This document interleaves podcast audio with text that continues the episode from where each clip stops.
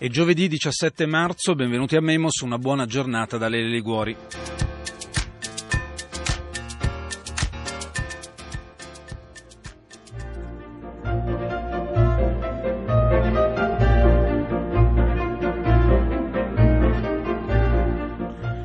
Lavoro debole, lavoro povero. A chi serve in Italia avere lavoratori e lavoratrici con pochi diritti, occupati per periodi brevi o brevissimi e con salari bassi?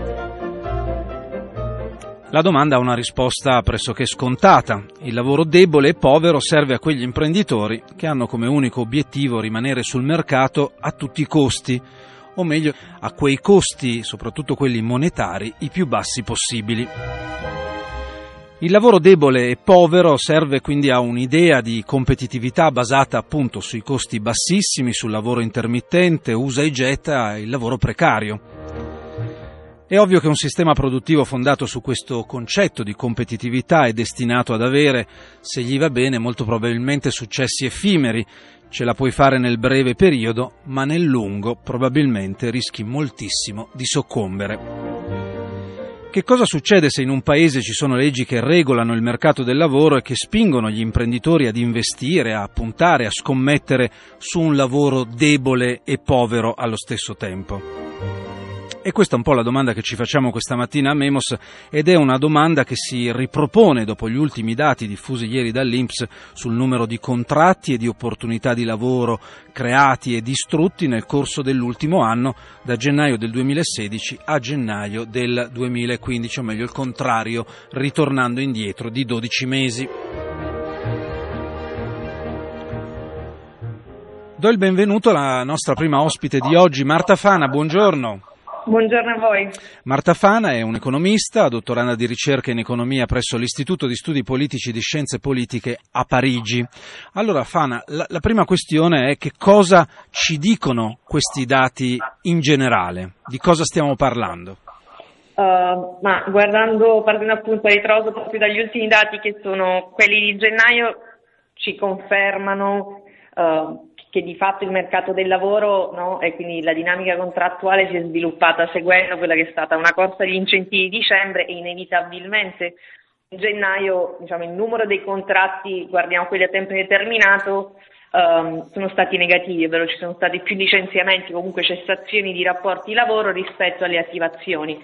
Sul totale i, delle tipologie contrattuali i contratti danno un segno positivo ma sono comunque trainati dai contratti a tempo determinato eh, che quindi appunto continuano ad essere positivi mentre l'altro lato della medaglia, quello che vengono chiamati contratti più stabili, in realtà crolla. E questo diciamo era nelle corde, era nell'aria, dato quell'esploit anche inaspettato che abbiamo visto a dicembre dove il numero netto di contratti a tempo indeterminato fu di circa 186.000, quindi diciamo più che il triplo del mese migliore del 2015 mm-hmm. che era stato gennaio. C'era una ragione di quel boom di dicembre? Ah, sì, non possiamo negare il fatto che dicembre era l'ultimo mese in cui erano a disposizione, eh, a disposizione gli sgravi contributivi totali sul costo del lavoro, quelli previsti a legge stabilità 2015, quindi le imprese sapendo che assumendo a dicembre piuttosto che a gennaio avrebbero avuto un beneficio totale, perché sappiamo che poi da gennaio questi sgravi diventano solo il 40% del costo del lavoro, ne hanno approfittato nella razionalità diciamo, economicista delle imprese. E questo spiega perché lì c'è stato un boom, però se guardiamo l'intero anno, in realtà i contratti a tempo indeterminato, ieri abbiamo potuto ricostruire tutta la serie storica annuale, sono stati veramente pochissimi, diciamo da maggio fino a fine novembre, mm. con una parte positiva inizio anno e poi questo boom vero e proprio di dicembre. Quindi appunto lei ci ha già anticipato la descrizione di questa tendenza nell'ultimo anno, a partire da gennaio del 2015 fino al, a due mesi fa. Lei diceva all'inizio di, di quell'anno, del, dell'anno scorso, nella buona sostanza, c'era stato un saldo positivo per i primi mesi, era in qualche modo giustificabile ancora con gli incentivi contributivi?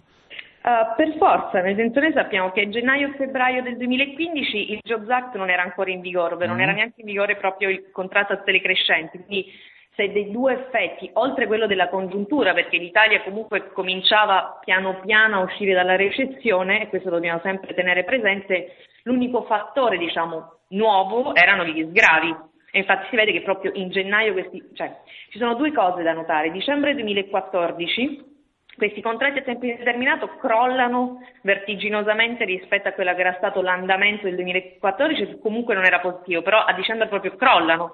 Perché? Perché anche lì le imprese sapevano già a fine ottobre, dato mm-hmm. diciamo, l'annuncio della legge di stabilità, che ci sarebbero stati gli sgravi. Quindi invece di assumere in dicembre o comunque di ridurre questo dato negativo, hanno aspettato gennaio. Quindi da gennaio diciamo, fino ad aprile parte questo trend. Poi ovviamente aprile e marzo No, abbiamo eh, l'intreccio sia del Jobs Act che della decontribuzione e ancora non sappiamo distinguere bene mm. diciamo, quantitativamente questi effetti, però ci sono molti indizi, tra cui anche uno studio che abbiamo fatto io insieme ad altri colleghi del Sant'Anna di Pisa, uno studio della Banca d'Italia, ma anche le indagini dell'Istat che dicono che a prevalere nelle intenzioni eh, diciamo, di assunzione da parte delle imprese sono proprio gli incentivi, quindi più che un'evidenza. Da questo punto di vista, ieri ad esempio il Ministro del Lavoro Poletti diceva che per, per, sentire gli effetti delle nuove regole del mercato del lavoro il Jobs Act bisognerà ancora aspettare. Io non ho capito perché aspettando si può vedere l'effetto. Lei lo ha capito? Ma allora, io lo capisco dal punto di vista tecnico pensando a quando faccio ricerca quantitativa mm. ed è vero che in realtà possiamo proprio distinguere perfettamente al millesimo i due effetti soltanto quando gli sgravi saranno finiti. Mm. Dopodiché per fare policy pubblica non c'è bisogno di uno strumento così sofisticato perché guardando una serie storica già non soltanto di un anno ma legandola anche quella al 2014 cioè ci sono dei dati lampanti non, non abbiamo bisogno di sofisticazioni, c'è una realtà che poi è anche in qualche modo no, completata da quelli che sono sia i contratti a termine che sono straaumentati, come ad esempio dicevo anche nell'articolo di oggi, notiamo che questi contratti no, sono più per esempio riferiti a determinate professioni che prima invece erano le professioni diciamo, cognitive, mm. più um, professionalizzanti e professionali, uh, ad alto contenuto professionale e poi un'altra cosa che notiamo quando si parla sempre di precariato è questa questione dei voucher, è un'esplosione che è ininterrotta. Voucher su cui non abbiamo, cioè al di là del, del monte, ore, del monte mh, di reddito che è stato aumentato dal, dal Jobs Act, non ci sono altri strumenti normativi. Eh, sono tutti piccoli dati che non hanno bisogno di aspettare il 2018, se non è il 2018 se continuiamo così ad aspettare e viste quelle sono state le riforme ci troveremo in una situazione molto più tragica. Comunque un cambiamento dal punto di vista degli incentivi, la decontribuzione c'è stato no? a cavallo tra dicembre e gennaio. I soldi che erano stati messi sul piatto dal governo per gli imprenditori erano 8.000 euro l'anno, giusto? Quell'ammontare lì è stato fortemente ridotto. Sì, adesso si parla di circa 2.300 euro per lavoratore all'anno. Mm-hmm.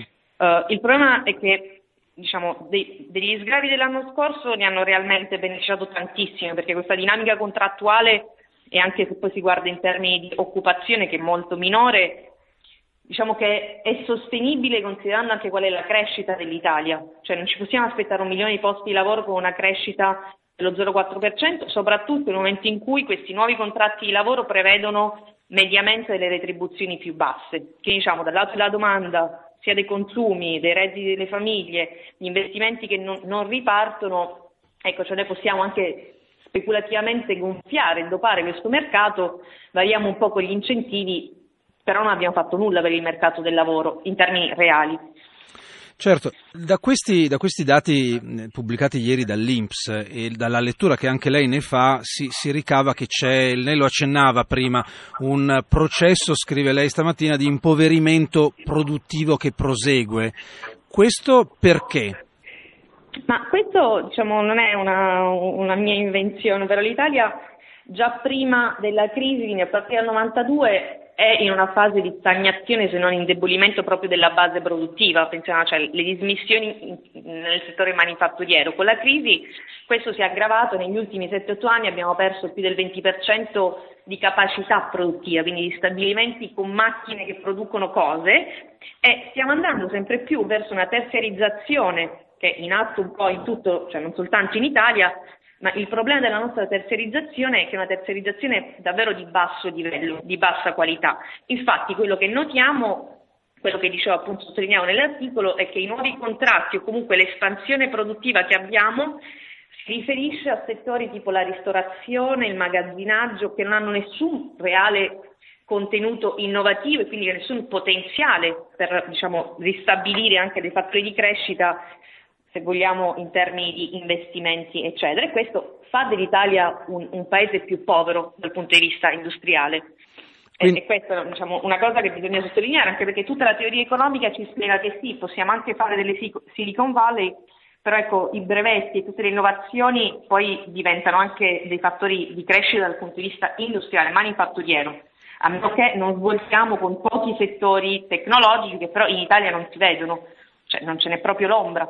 Da questo punto di vista l'investimento che um, in termini relativi gli imprenditori fanno sul lavoro che costa poco, il lavoro che dura poco, quindi intermittente, precario, flessibile appunto nella durata dei contratti, questo tipo di investimento ci fa capire che si gioca al ribasso e che quindi i livelli di competitività che si vogliono recuperare non sono sulla qualità dei prodotti, sull'innovazione, ma soltanto sul fatto di pagare di meno chi lavora.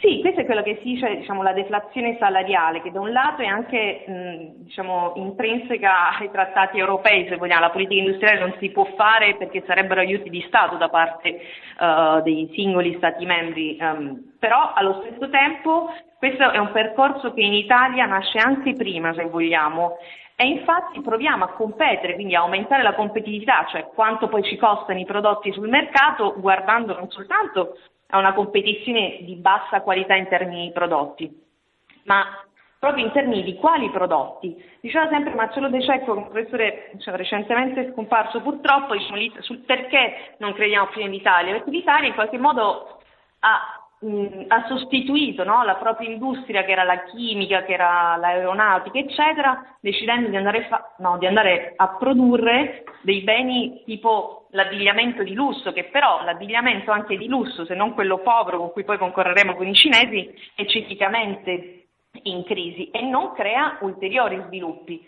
Mm-hmm. In termini proprio di cosa possiamo inventare, una questione di materiali su come si fanno i vestiti, però sicuramente niente più di questo.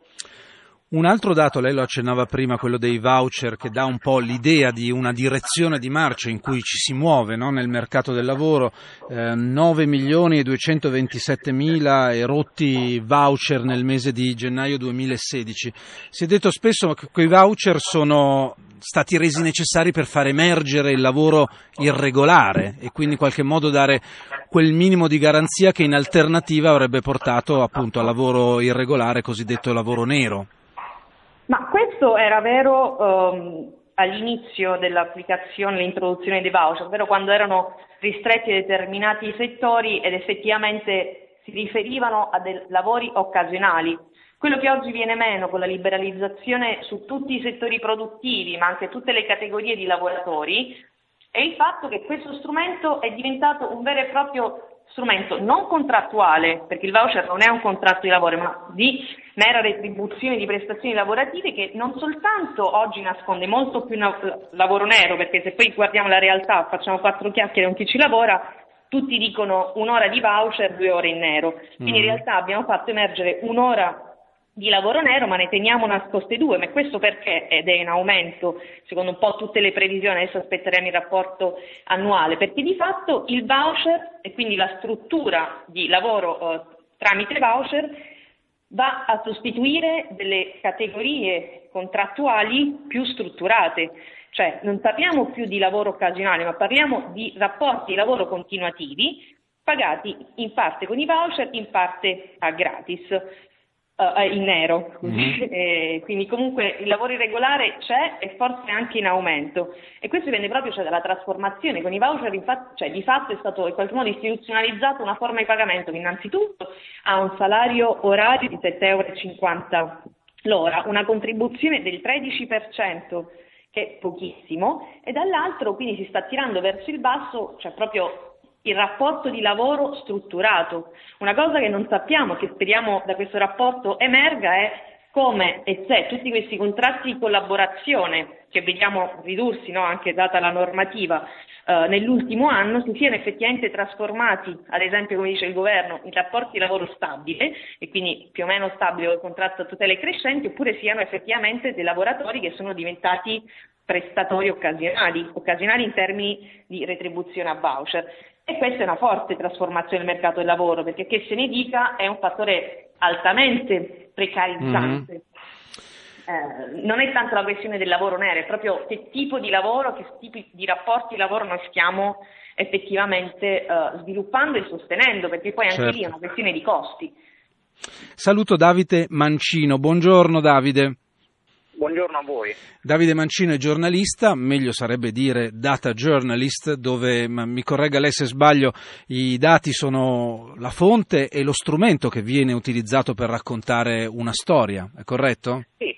Benissimo. Sì, esatto. Tu hai, fatto, hai pubblicato sull'Espresso, credo online ieri, se non sbaglio, un, un, pezzo, un pezzo documentato, ricco di dati, in cui tu racconti sulla base di questi dati che il lavoro precario in Italia non è affatto diminuito se si guardano ai dati del 2015 e se li si confrontano anche a livello internazionale ed europeo. Innanzitutto, che dati sono?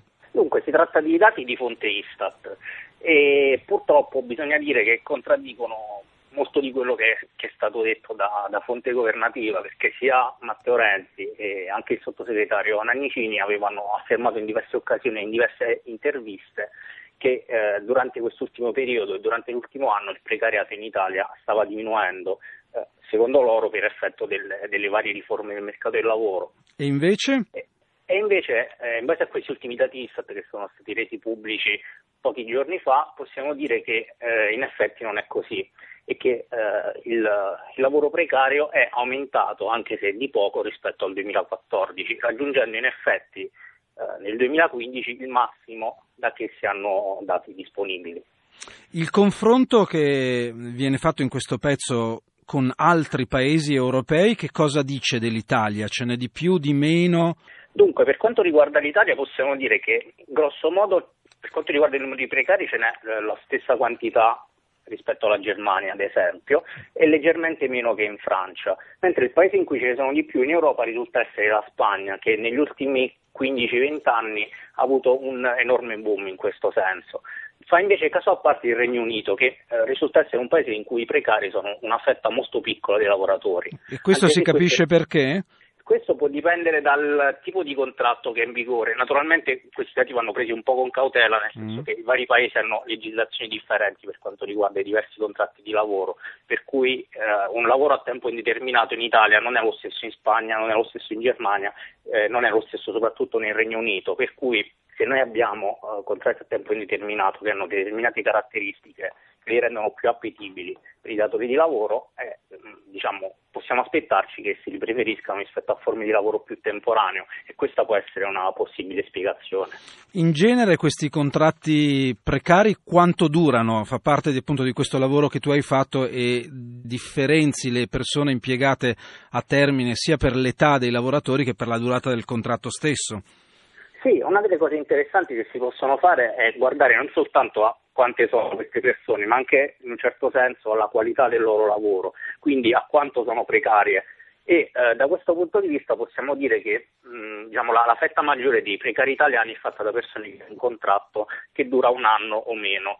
E eh, all'interno di questo gruppo c'è uh, un altro insieme, un altro un certo numero di persone per cui il lavoro si parcellizza ancora di più e eh, per 66.000 di loro il contratto in effetti dura addirittura fino a un mese alla volta, mm-hmm. quindi viene rinnovato a scadenze brevissime. Dall'altro, la- dall'altro, lato invece sono molto più rari i contratti di eh, durata superiore a due anni e eh, questo dipende forse dal fatto che quando si arriva a quel, a quel tipo di contratto i datori di lavoro possono preferire eh, il passaggio diretto al contratto a tempo indeterminato.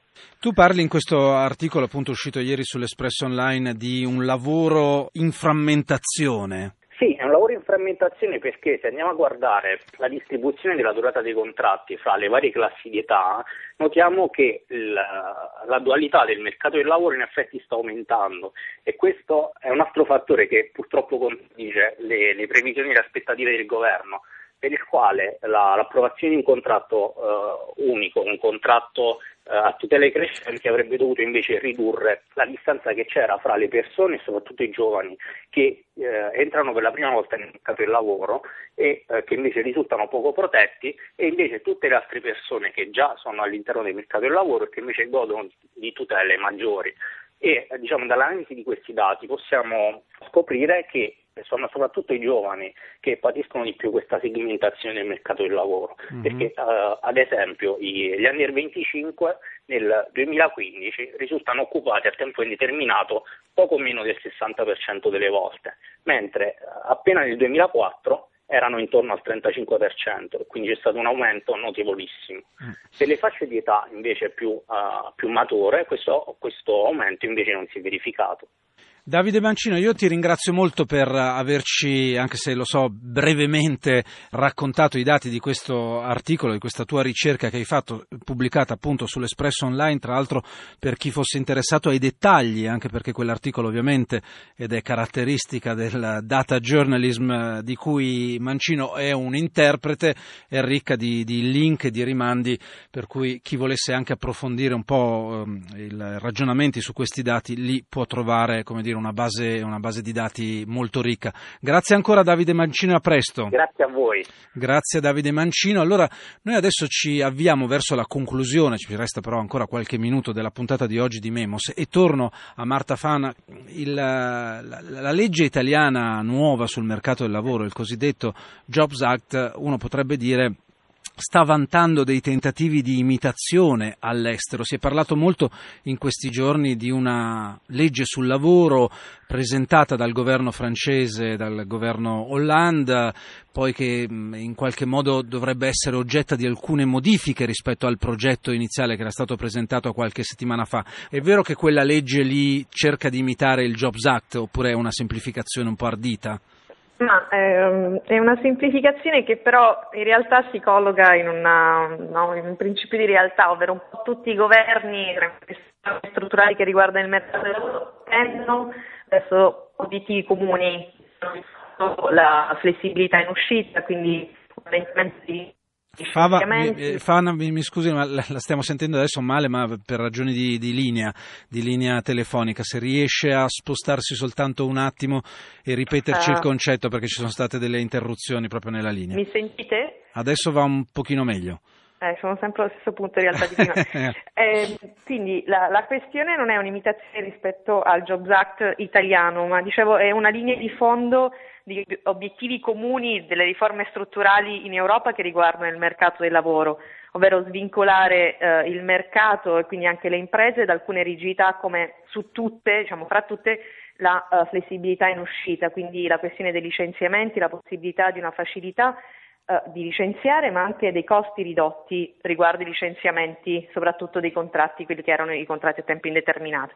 Cioè, questa è la parte diciamo, più simile forse mm. tra uh, la proposta della loi travail e il Jobs Act.